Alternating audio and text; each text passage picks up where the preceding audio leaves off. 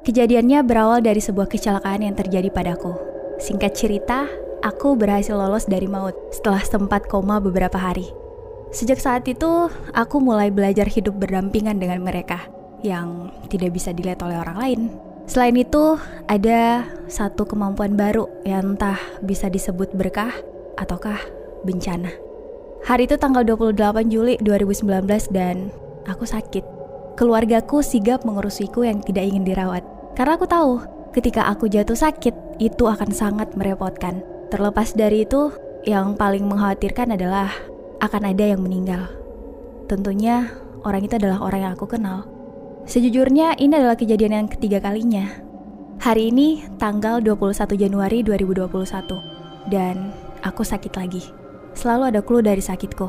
Aku bertemu dengan mereka yang sudah berada di alam yang berbeda dan pastinya akan ada yang meninggal lagi. Tapi anehnya, kali ini sakitku hanya berlangsung tiga hari. Ini membuatku tidak senang.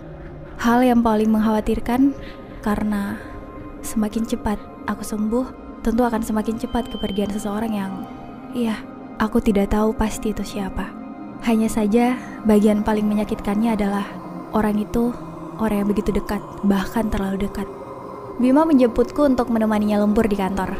Karena melihatnya sudah sangat lelah dan mengantuk, aku berinisiatif untuk membuatkannya kopi. Saat sedang membuatkannya kopi di pantry kantornya, lagi-lagi aku bertemu dengan salah satu dari mereka. Sudah larut dan tentu ini adalah waktu mereka. Sekalipun sudah sering melihat mereka, tapi tetap saja selalu ada ketidaksiapan dan aku kaget ketakutan. Aku berpura-pura tidak melihatnya dan bergegas kembali ke ruang kerja Bima. Melihat lagaku, Bima bertanya, Aku kenapa? Aku hanya diam, karena aku tidak ingin mereka tahu saat dibicarakan. Iya, sama saja dengan membuat kepura-puraanku sia-sia. Bima pun mengantarku pulang. Ketika turun dari mobil, dia ada lagi. Kali ini dia mengikutiku sampai ke kamar.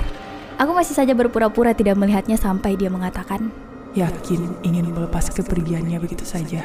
Aku shock mendengar hal itu. Langsung saja aku berlari kembali ke gerbang pintu rumah dan mencoba melihat keberadaan Bima setidaknya mobilnya. Apakah dia sudah pergi? Aku menelponnya tapi dia tidak menjawab. Aku panik menelpon adiknya dan menanyakannya. Aku buru-buru menceritakan hal ini kepada mamaku. Ia mencoba menenangkanku sampai telepon rumahku berdering. Bima meninggal karena kecelakaan. Tangisku pecah. Seketika aku menyalahkan diriku sendiri. Ini bukan kali pertama. Aku tidak ingin melihat mereka. Mereka yang berbeda alam denganku. Aku tidak akan sanggup lagi. Apalagi jika melihat pacarku kini menjadi bagian dari mereka. Jadi kuputuskan, aku juga harus menjadi mereka.